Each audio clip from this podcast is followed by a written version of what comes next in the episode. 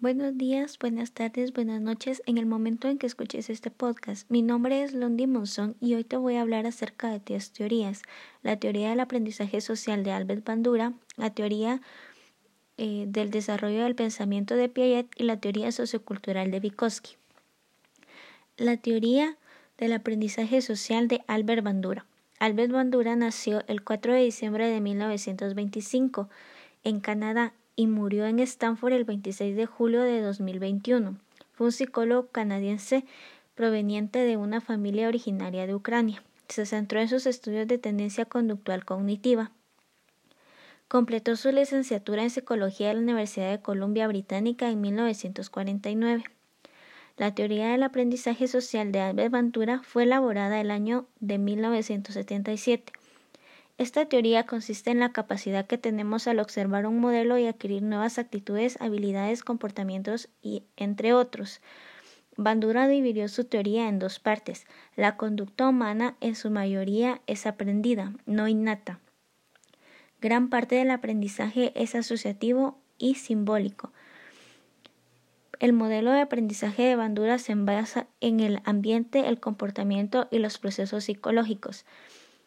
Bandura consideraba que el aprendizaje por observación en el ambiente social se daba en cuatro procesos que son la atención, la retención, la producción y la motivación. Albert Bandura realizó el experimento del muñeco bobo, en la cual fue realizado en 1961 para tratar de darle credibilidad a su creencia de que toda conducta humana es aprendida a través de la imitación social y las repeticiones en lugar de heredarse a través de factores genéticos. Aunque esta teoría nos ayuda a comprender cómo muchas conductas socialmente inadaptadas son aprendidas, ha sido variamente criticada debido a la dificultad de explicar los cambios que pueden ocurrir a lo largo de la socialización.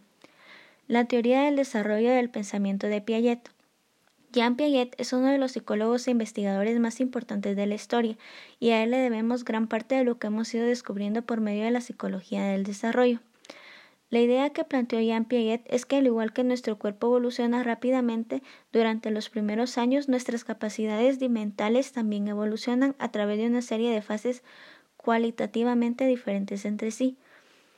Es muy posible caer en la confusión de no saber si Jean Piaget describía etapas de crecimiento o de aprendizaje.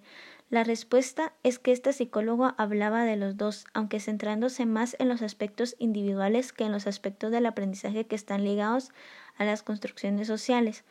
Para Piaget, el protagonista del aprendizaje es el propio aprendiz y no sus, sus tutores ni sus maestros. Este planteamiento es llamado enfoque constructivista. Las fases de desarrollo expuestas por Piaget forman una secuencia de cuatro periodos. La etapa 1, que se da de los 0 a 2 años, es la etapa sensiomotriz, en donde se da la coordinación de la información sensorial y las respuestas motoras, desarrollo de la permanencia de un objeto. La etapa 2, que se da de los 2 a los 7 años, es la etapa preoperacional, donde se da el desarrollo del pensamiento simbólico marcado por la irreversibilidad, centración y egocentrismo. La etapa 3 la etapa operacional concreta, de los 7 a los 11 años, las operaciones mentales aplicadas a eventos concretos y la clasificación jerárquica.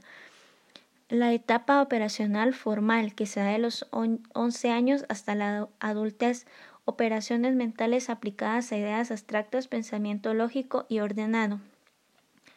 La teoría sociocultural de Vygotsky. Lev Vygotsky nació en Rusia en 1896 y murió en 1934.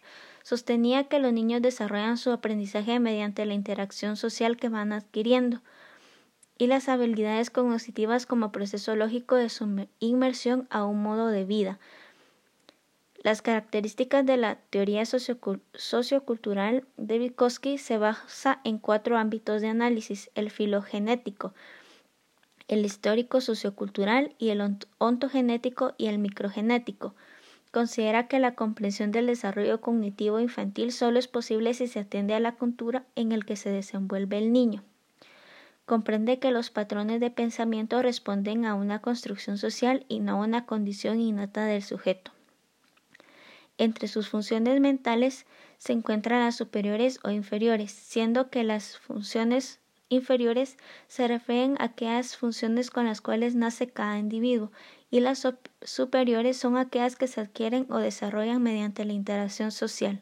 Muchas gracias por su atención.